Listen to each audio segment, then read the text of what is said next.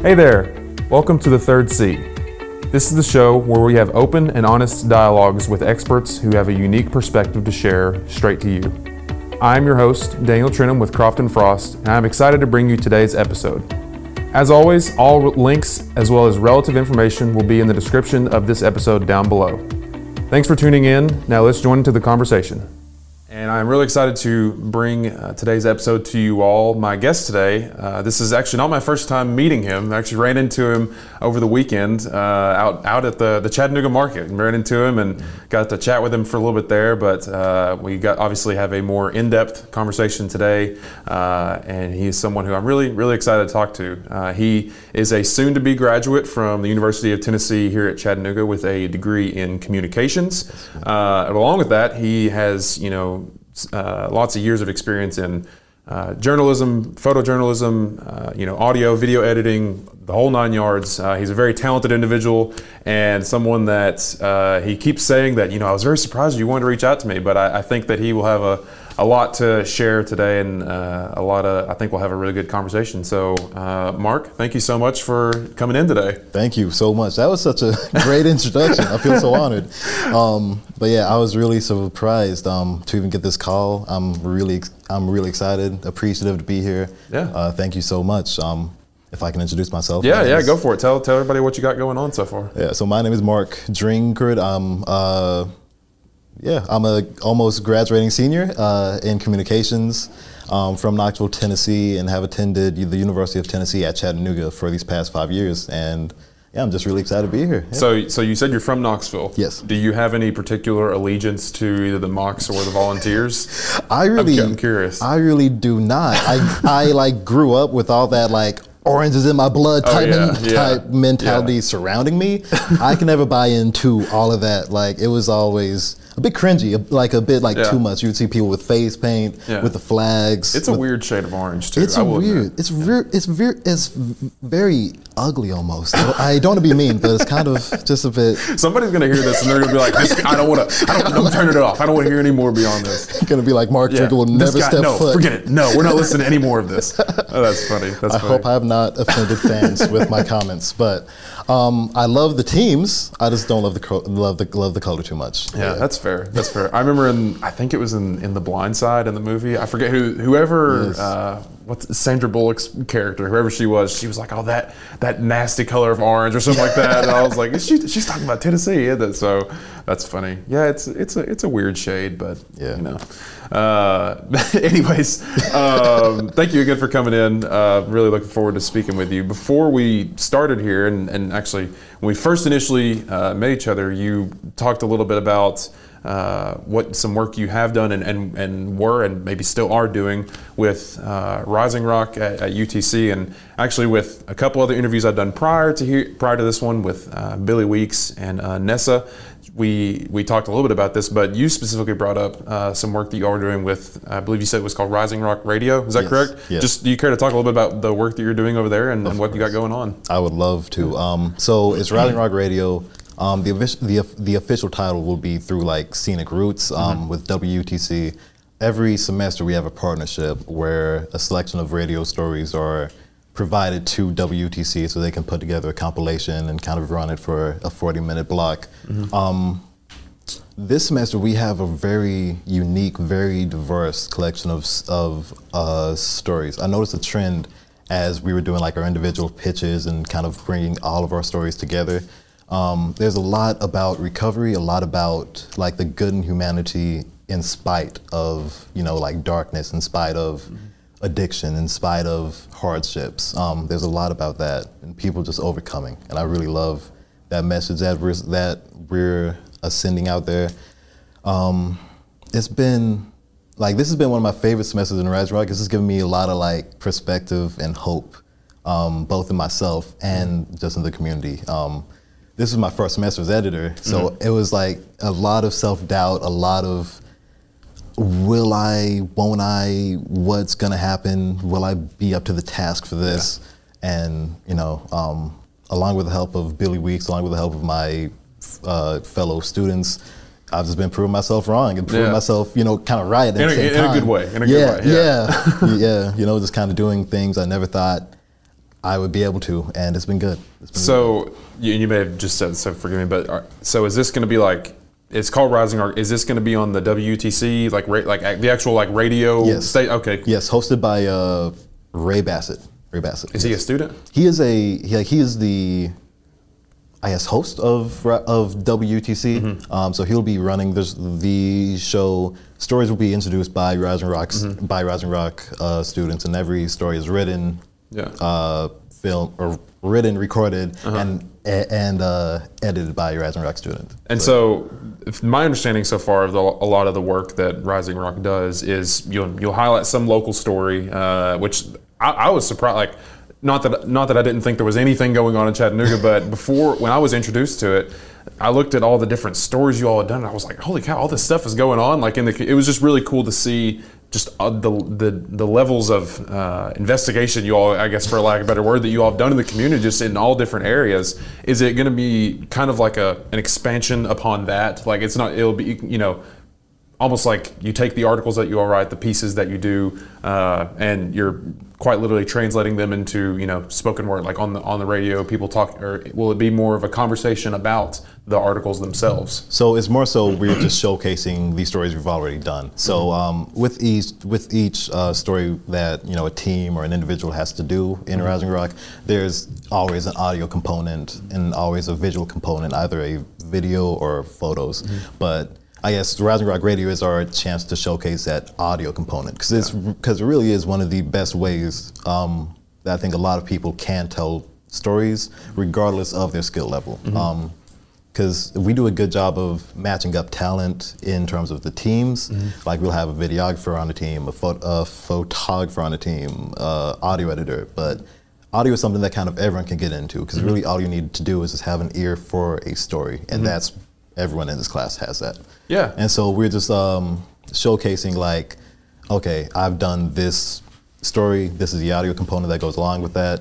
Listen, hear what I have to say, and hopefully you can find the site and Yeah. find some time to read it. Watch this, um, watch this video, look at some photos, read this article. Yeah. You know, yeah. Yeah, well, even at that, I mean, you know, different different avenues of, of journalism like appeal to different people. Like me, I'm terrible at at, like actually reading an article. Like I'll see a headline, and be like, oh, I should look it. like this sounds really cool. I'll click on it and realize that it's more than 300 words, and I'm like, nope, I'm not doing it. I'm not going to read it. I'm just not going to. I'll figure it out later. But you know, I have no problem sitting down and listening to like a 30 minute interview or an hour long podcast, or you know, the the the surprise, surprise, the when people speak, uh, you know, I, I'm like, oh yeah, I'll listen to that. So I think if anything, this will do be great for getting the word out to individuals like myself that you know maybe uh, appeal more towards the spoken word and appeal more towards hearing interviews and, and people talking about the stories that they're writing. Because like i said the stories that you are writing are really interesting. Like there was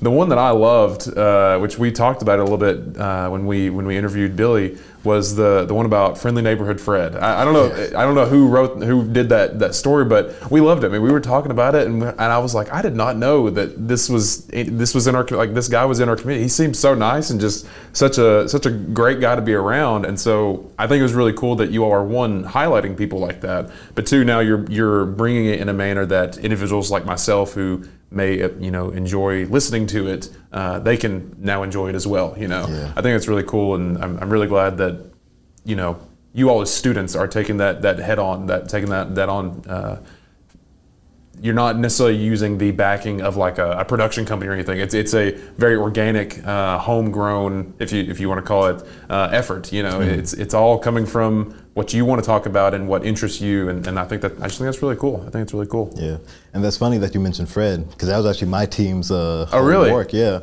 um, it it like it was the idea of one of my teammates who lives close to Fred and has had like or and, and has a good relationship with him. You know, he helps her out Mm-hmm. so much, has protected her, mown her lawn, of course. You know, Yeah. all of that, and um, yeah, so we got to meet him. That was such a great um, just experience. But I guess like meeting people like that, people who are just so genuine and lead with their heart, like that's kind of the essential, I guess, message of Rising Rock. Um, it, it reminds me a lot of this podcast and like mm-hmm. the meaning behind it of mm-hmm. like, there's so much out there that we don't see on a mm-hmm. daily basis, and Yeah. like the people who you pass on the on the street have such a plethora of like experiences, of knowledge, of things they can share with you, and we don't really seek that out on a daily basis because we're caught up in our own life and our own little like spiral of you know, whatever Yeah. it is of work, of classes, of Yeah. responsibilities, you know, and so kind of extending that, you know, sphere of um,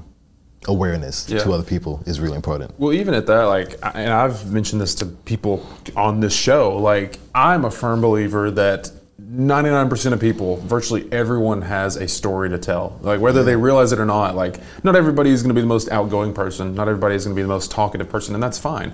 Uh, but everyone has something in their life that they're an expert in, or that they are passionate about, or that, that whenever a certain topic is brought up, it, you know, it, it lights them up. They're like, oh, that's, that, like, they're interested in it, you know? Yeah. And I think like like what you're talking about, like finding finding those people and and bringing that out of them, because if you walk up to any random person on the street and like stick a mic in their face, they might be like, I don't know what to say. But if you can find something that appeals to them and interests them, what they're passionate about, and you can draw that out of them, that's where like the best stories come from. Because you know, you see Fred out on the street, you wouldn't think anything of him. He's just a guy walking around, like he's very unassuming. Uh, but when you are able to bring up his story and what he does, uh, and and you know broadcast that out to the public, I mean that's just that's so cool because you're giving a normal guy just like you and me a chance to talk about what he loves to do and how it impacts the people around him. You know. Yeah. Uh, what what was your experience like working on that story? I'm curious. Oh, um, so, like it, it, it was,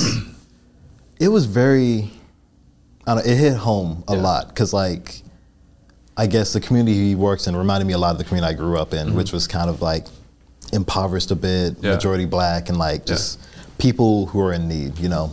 And like it, it was kind of a weird, like his community was in a weird transitional stage where it was like, you can tell he grew up in that kind of like black struggle, Mm-hmm. but it was transitioning into more of a gentrified type of community. You saw more like frat people moving in, Mm-hmm. Yeah, and like yeah. people who weren't part of the community like Yeah. moving in, taking houses up. Yeah. And not that anything's wrong with that, but um, it was definitely like a transitional stage. And but it just reminded me a lot of like who I would see at home, who I would Mm-hmm. see in my normal life, and just made me almost like nostalgic of that. Um, And then it also just made me very hopeful because you saw someone who has lived in this community, you know, seen so much of it change, seen has has probably had like friends he's grown up with, you know, either pass away or leave or move on to other things. Yeah. And he's still staying. He's still helping out people. Yeah. He's still greeting people just with so much enthusiasm and just wanting to give his all and just protect people and just be their like their happy uncle or something Yeah. like that. It's Yeah. just great. Um, yeah, it just it like it it just filled me with a lot of uh, just just a lot of feelings. yeah, just, like you can see, and I'm having a hard time putting it on the words, but it's it was just a really engaging experience. Yeah. Um, yeah, I think his conversations were some of the best I've had. Um, you just tell he's a very genuine guy. Yeah, well, even Yeah. in, I mean, the the thing that struck me so much about his story in particular, which if anybody's listening and, and is totally unaware of what we're talking about, um, is it? I'm assuming it's still on Rising Rock's website. What's Yes, what's yes, the website to, to go visit this? RisingRock.net. Yeah, so go to risingrock.net. There's a story about this guy named Friendly Neighborhood Fred. It will make your day if you haven't if, if you're having a bad day or if you're having a good day. It'll add on to it. Watch it Uh, it's a great story, but the thing that struck me about it was, you know, it's no secret that our world uh, there's a lot lots of issues uh, just because that's just the way things are. Uh, and oftentimes at least for me it can feel like I want to do something I want to help but like I don't know where to start. Like I don't even know what to do you know like I can't I feel like I can't do much on my own. But his story is a great example of you don't have to you know be the most uh, you don't have to be the the highest person in the chain of command. You don't have to have the most money. You don't have to have the most power the most authority to make a difference. It may be a small one but you know he would just from what i understood like he would you know find his neighbors and just say hey can i mow your yard or hey can i come visit with you or hey can i cook a meal for you just something small like that it's probably not going to change the world but it may have made that person's day a lot better Yeah. and collectively speaking if we could all like embrace a little bit of that, you know, take a little bit of that and, and apply it in our own lives. I mean, there's no telling how how positive an impact that would have. I mean, just think about in the chat in Chattanooga community alone. If if we all acted a little bit more like that, I mean, there's no telling how how positive of an impact it would have on our community. And that's the thing that, that struck me about it is it doesn't matter where you are, whether you're at the top of the top or the lowest of the lows, you can make a difference in Yeah. one way or another, whether it's large or small. Um, that was the thing that really struck me about his story, and I, I really, I really liked it. I, I really thought it was interesting, and uh, seeing that there's people like him out in this world is, like you said, it gives me, it's very, it gives me hope, and it, uh, it's just cool to see. Also, you know, Yeah, it's something people forget a lot of. You know, like you can, you don't have to like be the guy who makes all the jokes. You don't have to be the guy who like does everything for everyone. You can just do small things. Yeah. Just be yourself. You know, like you're gonna be the best. Like you're, you're, you have the best ability to be you. Wait, I'm messing this quote up. you can be the best you. You know, then you can be anything else. Yeah. Like you know, so just be you. Yeah. Be helpful be authentic. be authentic Yeah. yeah, And, and and you know i think people kind of forget that and they try and like you know emulate what they see in real or what, they see in other people Mm-hmm. and that works to a point but in affecting change and like making Mm-hmm. an impact in, in like someone's life you just have to be you and fred is him Yeah. fred is him Yeah. like unapologetically Yeah. and Well, we all we all have something to bring to the table. I course, mean, yeah. you know, like I said, we all come from different backgrounds. We all, you know, find ourselves in different avenues of life, uh, and some better than others in different ways. But it, it's we're all unique, and we all bring different things, uh, you know, to the to the, the table of life. And and I think understanding that, like you said, you don't have to. What I bring to the table doesn't need to be what you bring to the table. We both excel at different things, but being honest about that and being authentic about that, like like you were saying, is uh, is really important. I think because if I'm trying to live a life that is not true to who I am, then I'm gonna probably fall a lot more than a lot more times than I you know than I rise. If you want to if you want to look at it that way. Yeah. Uh, and so if we can collectively, uh, you know, offer up what we have, what we have to offer, who we are as individuals, and what we, you know, what we provide, our talents, our, our shortcoming, our shortcomings, and our wins all in one, uh, bringing that to the table, I think that really could do a lot for communities at large, whether it's in Chattanooga or anywhere across the world. You know, uh, there's a little big, there's a lot of opportunity to do good, especially after the last two, almost going on three years that we've had. Uh, just uh, with all the ups and downs that it has brought, uh, we could use definitely use a little bit more of what Fred brings to the table. You know, You could. Uh, what along with you know.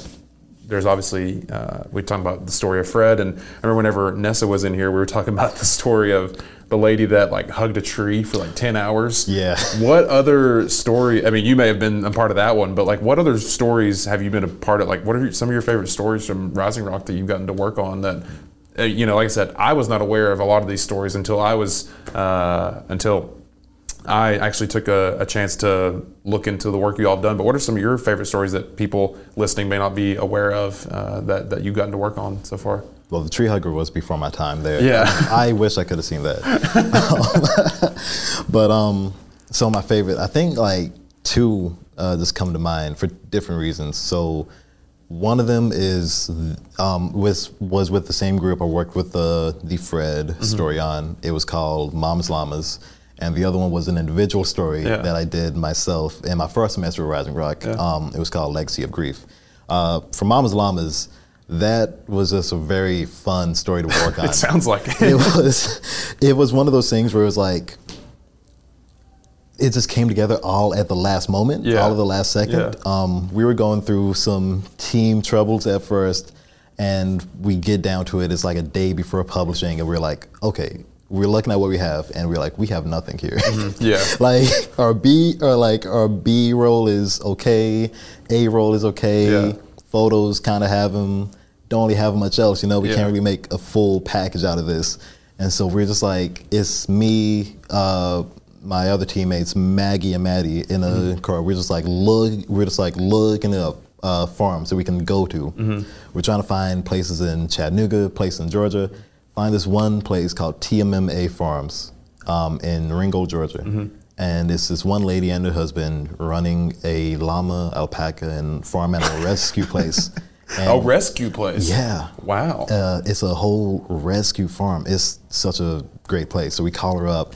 She's like, "Okay, y'all can y'all can come." She's kind of like hesitant because Yeah, she was probably like, "Why do y'all want to come to a llama farm?" and it was very last minute as well. Yeah. Um, so we make the drive over there. It's such a beautiful place, uh, and we see so many just like like I don't know, just so many great things. Um, Yeah. She had so many rescue llamas, so many rescue alpacas. She had this one, I think it was, I think it was a llama.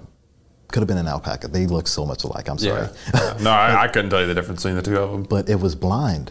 It was blind. Yes, it was blind, uh, and it had been blinded since birth. It was like abandoned Mm-hmm. uh, since birth, and she had taken it in, rescued Yeah. it, and it was blind. And like, she was telling us stories about it. How there was this sick girl who came to the farm, and like, by intuition, the llama knew the girl was sick, Yeah. went to it, and comforted it it's stuff like that, you know, like Yeah. we like we heard that and we were like, this is a special story. This Yeah. is a special thing, you know. And we got to see other llamas who have personality to them, who have like such great things to give, and, Yeah. and like even the lady herself, which I'm not trying to discount her, she was a wonderful person, but like even the lady herself had such a rich history and like such a reason behind Yeah. helping animals and behind having this passion, you know. Yeah.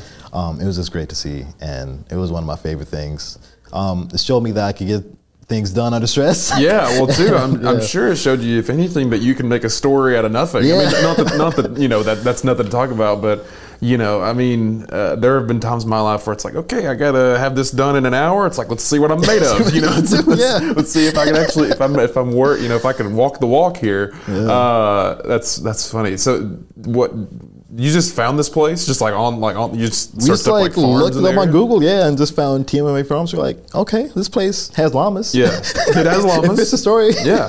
Did you have any like when when you were searching up? Did you have any like reason to like? Did you have any plan with searching the farms, or were you just like, let's just search farms and see so what happens? we had pitched the idea because there was a, actually no, we hadn't pitched the idea. We were given the idea by by Billy to do a story on this llama show that was happening. Yeah. Mm-hmm. and that was where most of the first content came from. We went to this llama show, and it was a very like well put on, well Yeah. organized production, but we just didn't have enough teammates there at first. Yeah. So after that, my team was like, okay, we just need to find places that you know, like that breed llamas, Mm-hmm. that rescue llamas, that own llamas, you know, and just kind of see what we can do from there. Yeah. And that's how we ended up finding TMMA. That's And- crazy. yeah. That's hilarious. I want to go visit them sometime. Go It's- see. Do they offer like rides on the llamas? Like, can you can you check them out? I don't think so. I think you can go. You can maybe like pet them, feed Yeah. them a bit. Um, they offer. They have some um, events every now and then. Yeah. So you may want to look out for that. Yeah. But yeah, TMMA Farms.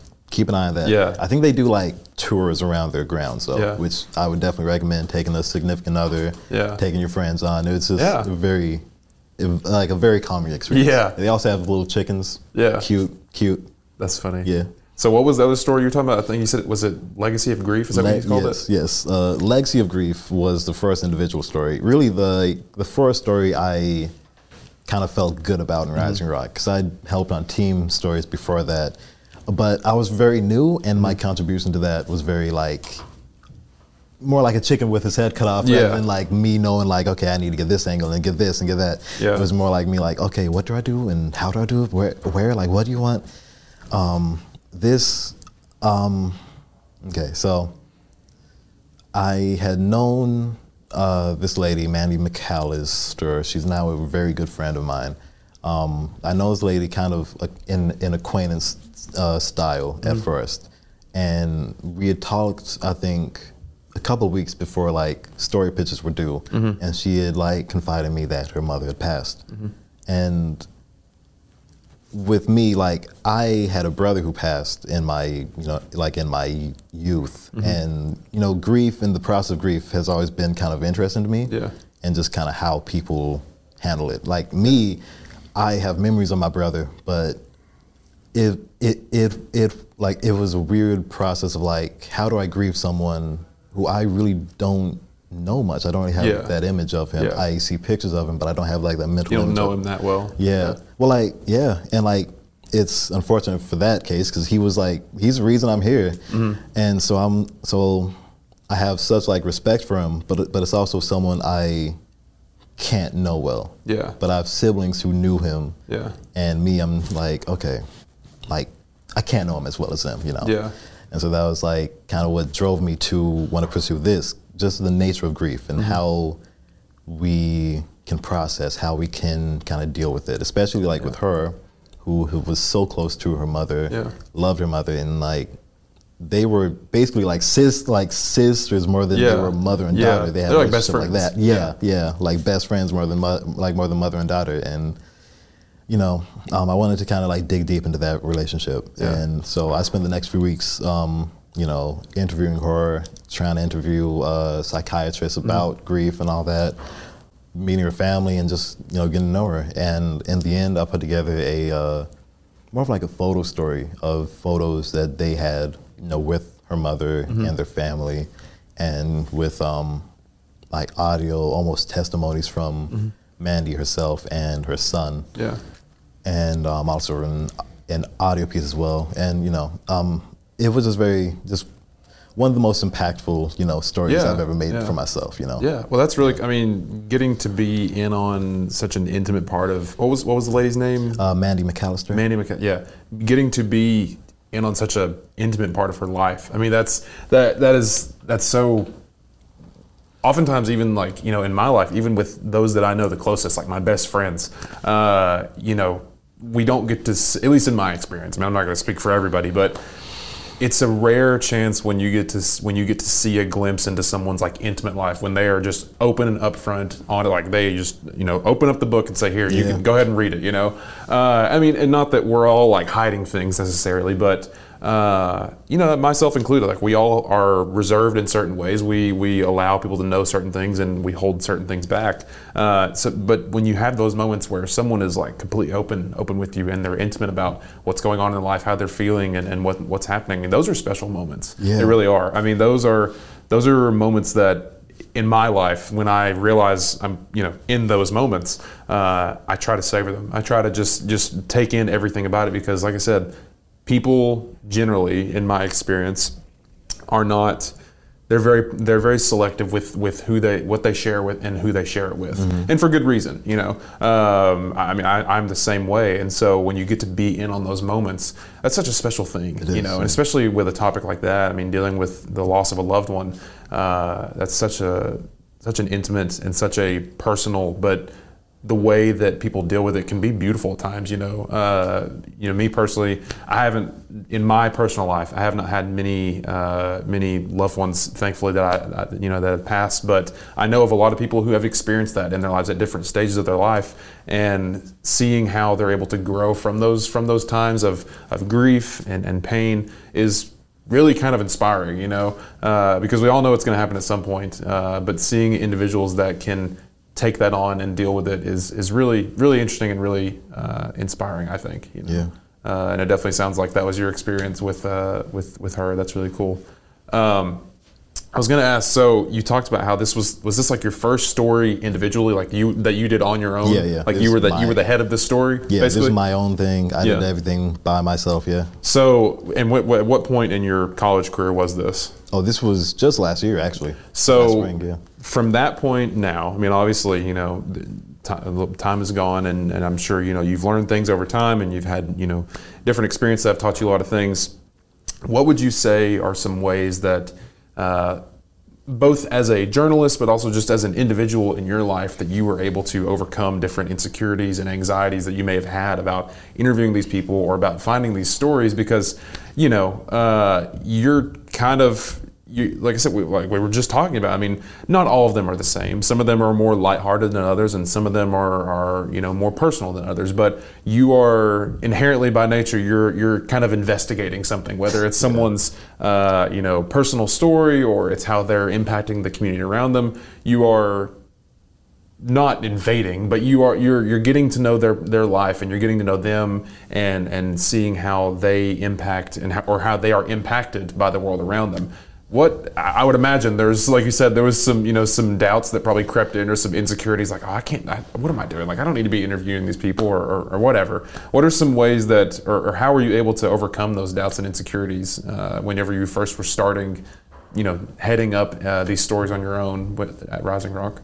Um, I, I'm glad you brought up the term invading because Yeah. like that's very much what it felt like during that story specifically. Um, like I'm glad now that we are really close close friends, and mm-hmm. she's someone who I hope will be in my life for a long time. Um, mm-hmm. Like Mandy is, but during the time it felt like I was invading, like I was like invasive in her life, and mm-hmm. I felt really just bad about that. I didn't want it to seem like I was trying to profit off of her grief at all, and so like every step, I was trying to make sure like I take it with like the most sincerity.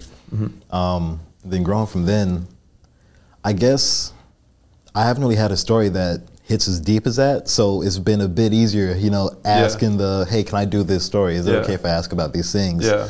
Um, I think like the biggest growth has just been in my confidence in asking, my confidence in like how I craft the story. Um, you know, I would say that creativity is something that it's really easy to get caught up in a mind game in because you have so many influences, so many peers, so many mentors who like have their own style. And I think one of the hardest things is making your own style. Like I was thinking about this today, um, like just in the last hour, you know, like I don't know if I've like made my own style yet because I've been seeing you know stuff that my friends do, stuff that my mentor does, stuff that I see in media, and it's like how much of it is really like me taking inspiration and how much of it is me imitating, you know, and like emulating what they do. And there's strength in that, but I think like one of the biggest anxieties that really stays is how do I make this distinct, distinctly me, you know. Um, other than that, I think most um, anxieties that I've you know kind of faced and kind of gotten over, I think, has just been the social part of it. Ask anyone who knew me as a freshman, Yeah. and they would say I was like not talkative at all. I would sit in the corner um, at like whether it's like at like an event party, just hanging out. Mm-hmm. Yeah. I would be the one in the corner, just like Yeah. okay, Yeah. yeah, Yeah. people not talk to me. You Yeah. know, like, Please don't talk to me. Please don't. Please don't I don't have anything to say. Yeah. Like, and like still, you know, you get that a few like a few times now, but I feel like I've definitely socially blossomed. Yeah. is the word to call it. Yeah. Yeah, well, I mean, even at that, I mean, not that I would consider myself like a social expert by any means. I'm, I'm more just uh, I'm will I, I- just talk too much is really my thing. Uh, but but I think in regards to you know uh, whether it's your job or you know you're in school like what you were talking about with with Rising Rock or in any social uh, area, just consistently kind of in, inching your way towards trying a little bit more or trying something new. It doesn't. You don't have to jump right in. Like you know, if, if you're the person like yourself freshman year and you were just like standing in the corner, like I don't want to talk to anybody. I don't want anybody to look at me. Like if that's who you are, that's okay. That's fine. Not everybody needs to be the person up on the stage making a show. You know, doing whatever. But maybe for that person doing a little bit more is just going over and like getting getting a snack from the table or something like just just moving from one position to the other that's a that's a win for them you know Yeah. and consistently inching your way forward you know s- small step after small step um, that I think is what builds that confidence you were talking about. You know, when you're when you're doing a story, uh, you know, for Rising Rock. I mean, the first time, like you said, I'm sure there was a lot of there was, there was a lot of times where you're like, okay, I guess we'll see what happens here. Like, I don't know if I'm going to do this correctly or not, but I'm going to give it a shot. But you know, after you do it one, two, three, four, five, and so on, uh, so many times, it becomes a, lot easier to take that first step. It's, Yeah. There's still nerves. I mean, you know, I mean, I've been doing this for, you know, I guess like this is probably like I think this is like our tenth interview actually, so that's that's fun. Uh, but there's still like even doing this, like there's still nerves sometimes for me. I'm like, okay, I hope I hope I do this correctly. Like I hope I don't fumble over my words or anything. But Yeah. it gets easier over time. You know, it, it gets easier as time goes on, and as long as you're able to inch forward, you know, take that that next step, I think in whatever avenue of life, whether it's work, you know, your personal life, your your social life, whatever it is, I think that's really important to gaining that confidence you were talking about. You know. That's one thing I feel with like the technical side of things. Like it like I think one of the things I've learned is like failure is inevitable when you're mm-hmm. doing like some like video work and you're just gonna have to deal with it. Mm-hmm. But I guess those failures kind of mm-hmm. prepare you for the next time. So you're like, okay, I didn't get this type shot in my last story, but now I know just how to get it. Yeah. I like I messed up. I didn't have my batteries charged for this interview, Yeah. Mm-hmm. and it you know and, and it ended up dying just at the best part. So now I'm gonna have like extras on extras on extras. You know. Yeah, um, yeah. I think like even now, like you just kind of get like those little like things that just kind of like stick with you. Like even now, I'm like worried that this audio pack is gonna die. like I had a moment and I was like, okay, I I like should ask, is this on still? like, you know, just double check every step Yeah, of the process, yeah. you know. And I think like that's just one of the things that like just like kind of have like the mental like awareness just to be mm-hmm. like, okay, is this good? Is this good? Is this good? Yeah. It, are all of my boxes checked? Mm-hmm. Do I have the camera right? Are the mm-hmm. lights right? Is everything on? Is this light not a- not acting up? Is this mic on? You know, Yeah. Um, yeah, all of that. I'm sorry, I got a, I got on a tangent. No, you're I good. was You're good. Talking about, yeah, just I love tangents. Yeah, I my mind loves them too, and it just goes. You know. No, you're good. You're But yeah. good. Uh, yeah, I think one of the best things I've learned though is you know that piece about failure is, is like is that piece about failure. Um, I think being comfortable with it Mm-hmm. because life is just like you aren't gonna make everything like you aren't gonna hit all the marks, and so I think. I've gotten more comfortable failing as long as I know that I did everything I possibly could. Mm-hmm. Yeah. And if people make me aware of something I could have done, Yeah. good. I'll save it in my mind for next Yeah. time. And if not, okay, I'll try again. you Yeah. know? I'll just keep on trying. Well, the, the Till I get it. term that was always used, I played basketball a lot growing up. I don't know if you played any sports or not, but the term that was always used after after and before any game, whether we won or lost, was always leaving it all on the court. You know, Yes, yeah. uh, you were inevitably going to win some games, and we were inevitably going to lose some games. It's just the nature the nature of it.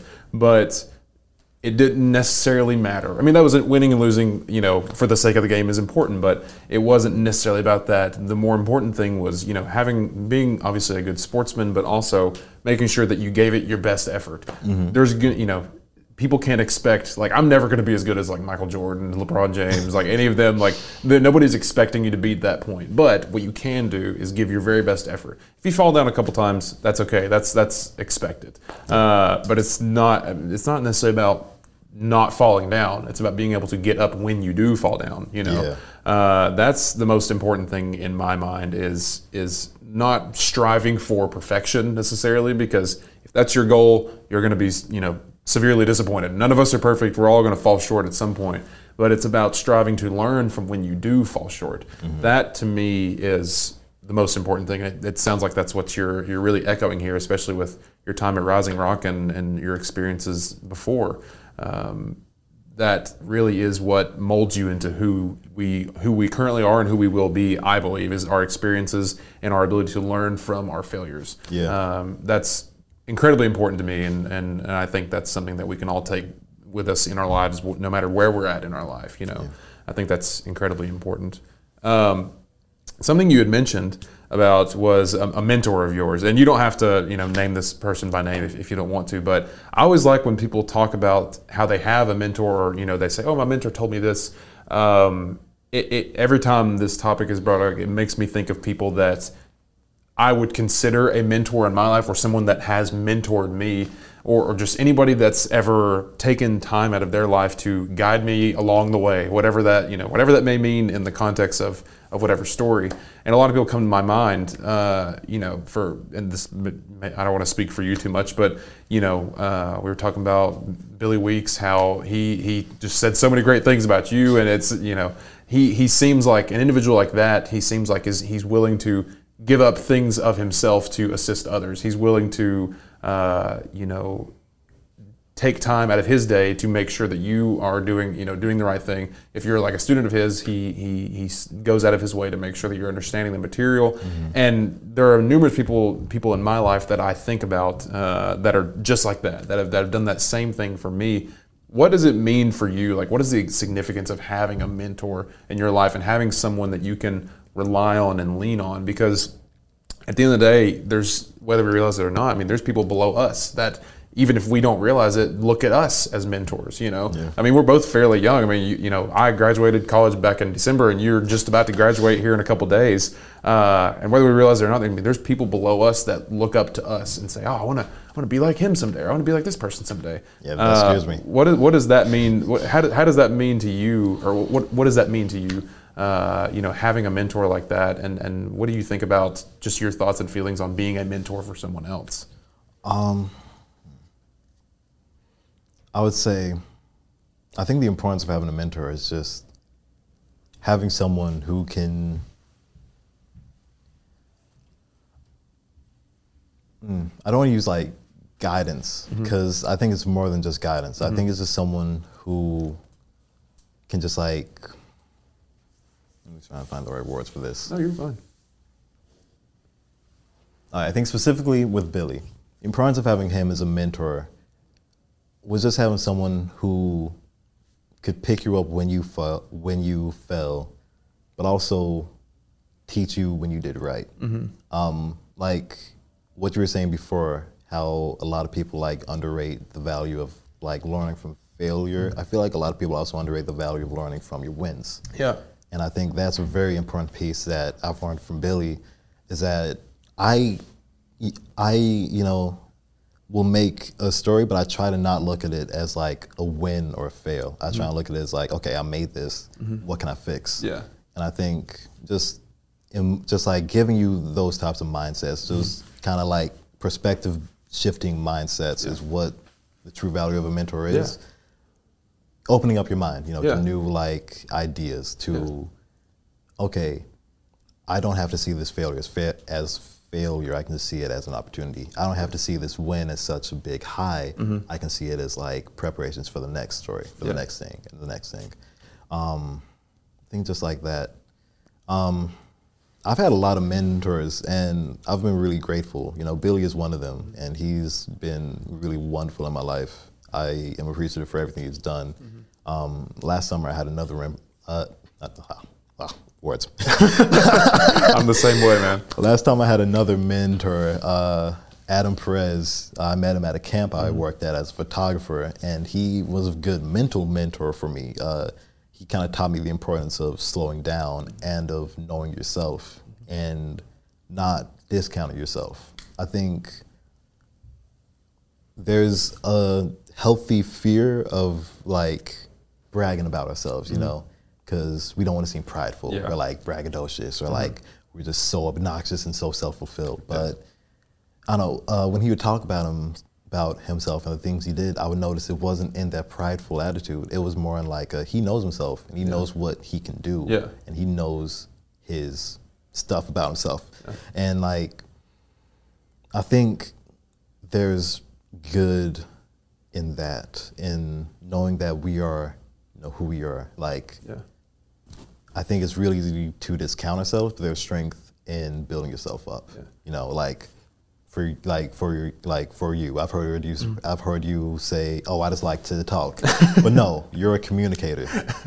you are a driven communicator who has made his own podcast and who is doing great things. You know, Yeah. Well, I think too. I mean, what you were just talking about is, and thank you for that. I appreciate that. um, uh, something that you know, whether we consider them a mentor per se, uh, something that people like that can do for us is offer an outside perspective. Yeah. I know for me, and I still to this day, I mean, I struggle with it. Is I'm I'm very quick to beat myself up if I do something wrong, but at the same time, like if I think I do something right, I don't. I like try to play it down. Like I don't want. To, I don't want to. I don't want to seem too self fulfilled. Like it's oh yeah, like this was good, but let's, let's just move on from that. Like I don't want to. I don't want to seem too full of myself or like you know like like I have it all put together because you know I just failed in this way. I I, I have a striking that the proper balance for that is difficult for me at times but when you have someone on the outside looking in you know they can look at you and say hey mark you did really good at this like you actually did the, the, you did a great job at you know writing the story. You did a great job doing this. Like you should be proud of that. You should do this more often.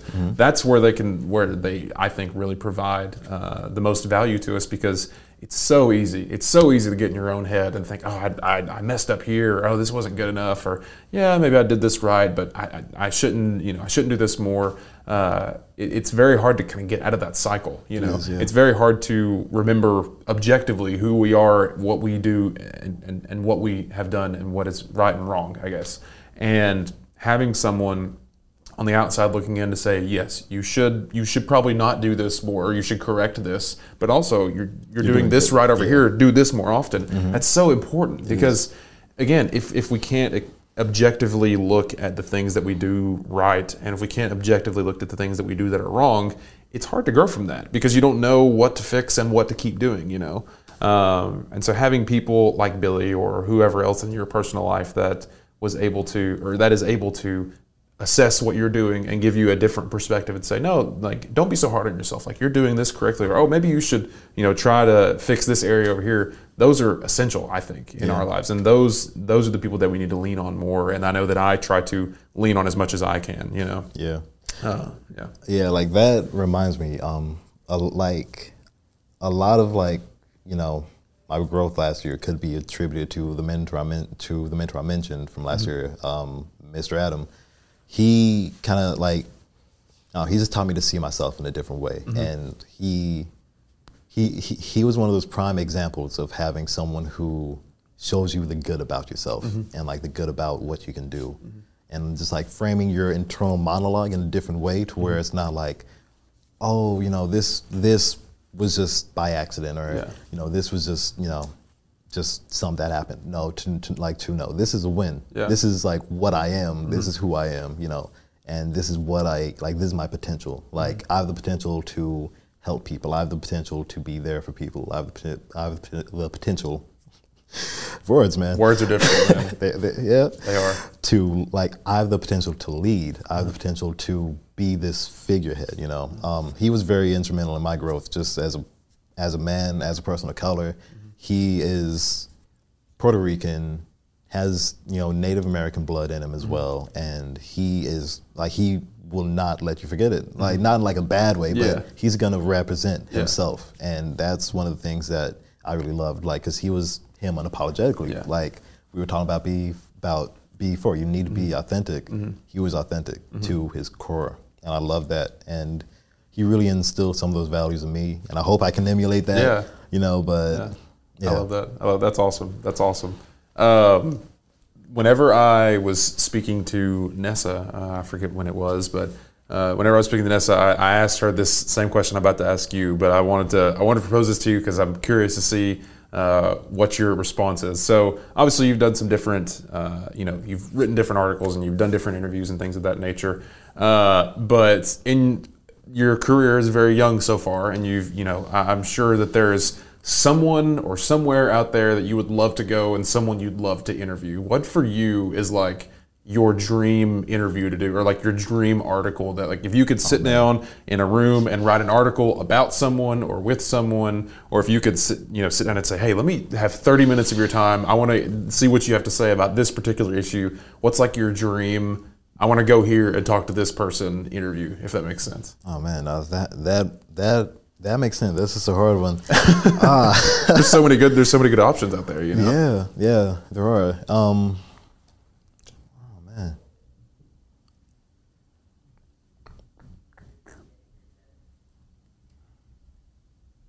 Okay, I think so. I don't know, like music is really big to me. One of my favorite artists has been Earl Sweatshirt. yes Um, yeah, he's very fantastic. I've loved seeing his growth. You know, Yeah. from like kind of that like yeah naughty style and Yeah. you know, like in his beginning very like Yeah. uh, blatantly disrespectful just for the sake of it a little bit Yeah. to being very introspective and like now he's in a position where he just like knows him knows himself he knows about the world and it's more like he's like a sage speaking like Mm-hmm. Yeah. spoken words rather than eh, like rather than a rapper Yeah. and I, I don't know he seems like such an introspective Yeah. knowledgeable guy Yeah. I would love to meet him well his personal i mean his personal story i mean a lot a lot of what happened to him is he had a very kind of whenever he broke onto the scene you know he had a very rough uh, rough bout for him, you know. Yeah. He, if I remember correctly, his parents like didn't let him leave the house or something like, or like put him in like a boarding school They, for like- years and like wouldn't let him speak to anybody or anything. Yeah. Um, and so if you listen to his music, you can tell there's like a, a change in who he is, and like Mm-hmm. some good, and some bad. Uh, but no, I mean he's a prime example uh, of, of literally what we've been talking about is taking your experiences and learning from them, accepting the good for the bad, and letting that be reflected in who you are. You know, Mm-hmm. Yeah. uh, that would be cool. That would be I would, I would I would if there was an article I would read, it would be that it would be that article. It would be the Mark and, and the Mark and Earl sweatshirt interview. That would be that would definitely be something I would I would read for sure. I would make it a podcast just for you, just just for you. just for me, just for me. I would if, if you can make that happen, I will I'll be there for it. If you can make it happen, I'll, I'll come there and be there for it. All right. If I could, I oh my god, I would love that. I would jump on that plane so fast. I would be there. Be That's there. funny. That's funny. All right. Well, Mark, man, I appreciate you coming in. Uh, it's been a pleasure speaking to you, and uh, it's it's just been so good uh, meeting so many just interesting people and hearing so many new perspectives. Uh, again, it, it was funny. I, you know, we talked about it a little bit whenever we first uh, met up. You were like, "Yeah, I, I didn't, I didn't, I wasn't expecting you to to." You know, want to interview me, but obviously, as we've seen, like we all got something uh, to share and, and a story to tell, and uh, it's been great hearing your story and, and the work that you're doing. Uh, before we go, I always want to give the uh, the guests a chance to you know address the people, to take a moment to shout out anybody, to talk about what you're working on, just to say you know thanks, mom, whatever you want to say. just take a moment to you know say your piece and, and let the people know what, what you got going on. So yeah, the floor is yeah. yours, man. Well, first off, I would love to extend a thanks, appreciation to you. Thank you so much. This No was problem, such man. a great experience and Yeah. a great opportunity. I'm so, yeah. Yeah, no problem, Thank, man. Yeah, thank you my so pleasure. much. Um, in terms of shout outs, um, mom, I love you. Dad, to all of my family back in Knoxville and who is going to be up uh, this weekend for my graduation, thank you so much for everything that you've done in my life. I have so much to thank you for, uh, for the man I am, the person I'm becoming. Thank you so much, and I love you all. Uh, shout out to Natalie Chandler, my partner. Love you. Thank you for the inspiration before this and the encouragement before this because I was very nervous. Yeah. Oh, sorry if I covered the mic. There you go. Um, uh, shout out to Rising Rock. Please go view. If you have not heard of Rising Rock, Yes. please go. It's on risingrock.net. And we have plenty of wonderful stories, uh, both by me and other people, that, yeah, are sure to hit your heart, sure to make you laugh, sure to make you just feel something. And, you know, that's what we try and do. We just try and bring out stories in the community that can make people feel. And, you know, hopefully you can benefit from that. Um, other than that, stay tuned for Rising Rock Radio on WTC. And yeah, that's all I have. Awesome, awesome. Well, Mark, thank you again for coming in. It has been so a, a pleasure speaking to you. I hope you enjoyed coming in, chatting with me for a little bit, and I really think, I I really think and hope that everybody will uh, enjoy this episode. Uh, in the description of today's episode, there will be links to you know Mark's uh, social media platforms and for Rising Rock and all the associated links that we may have uh, brought up during today's conversation. Feel free to go check out what Mark's got going on. Uh, you know, give him a congrats for graduating soon, uh, and, and you know, feel free to just let us know uh, how things are going and, and keep up with what Mark and Rising Rock is doing. So, again, thank you all for listening. Thank you to Mark for coming in today. Really appreciate it, and we hope that you'll join us on the next episode of the Third Seat. Thank you so much. Thank you.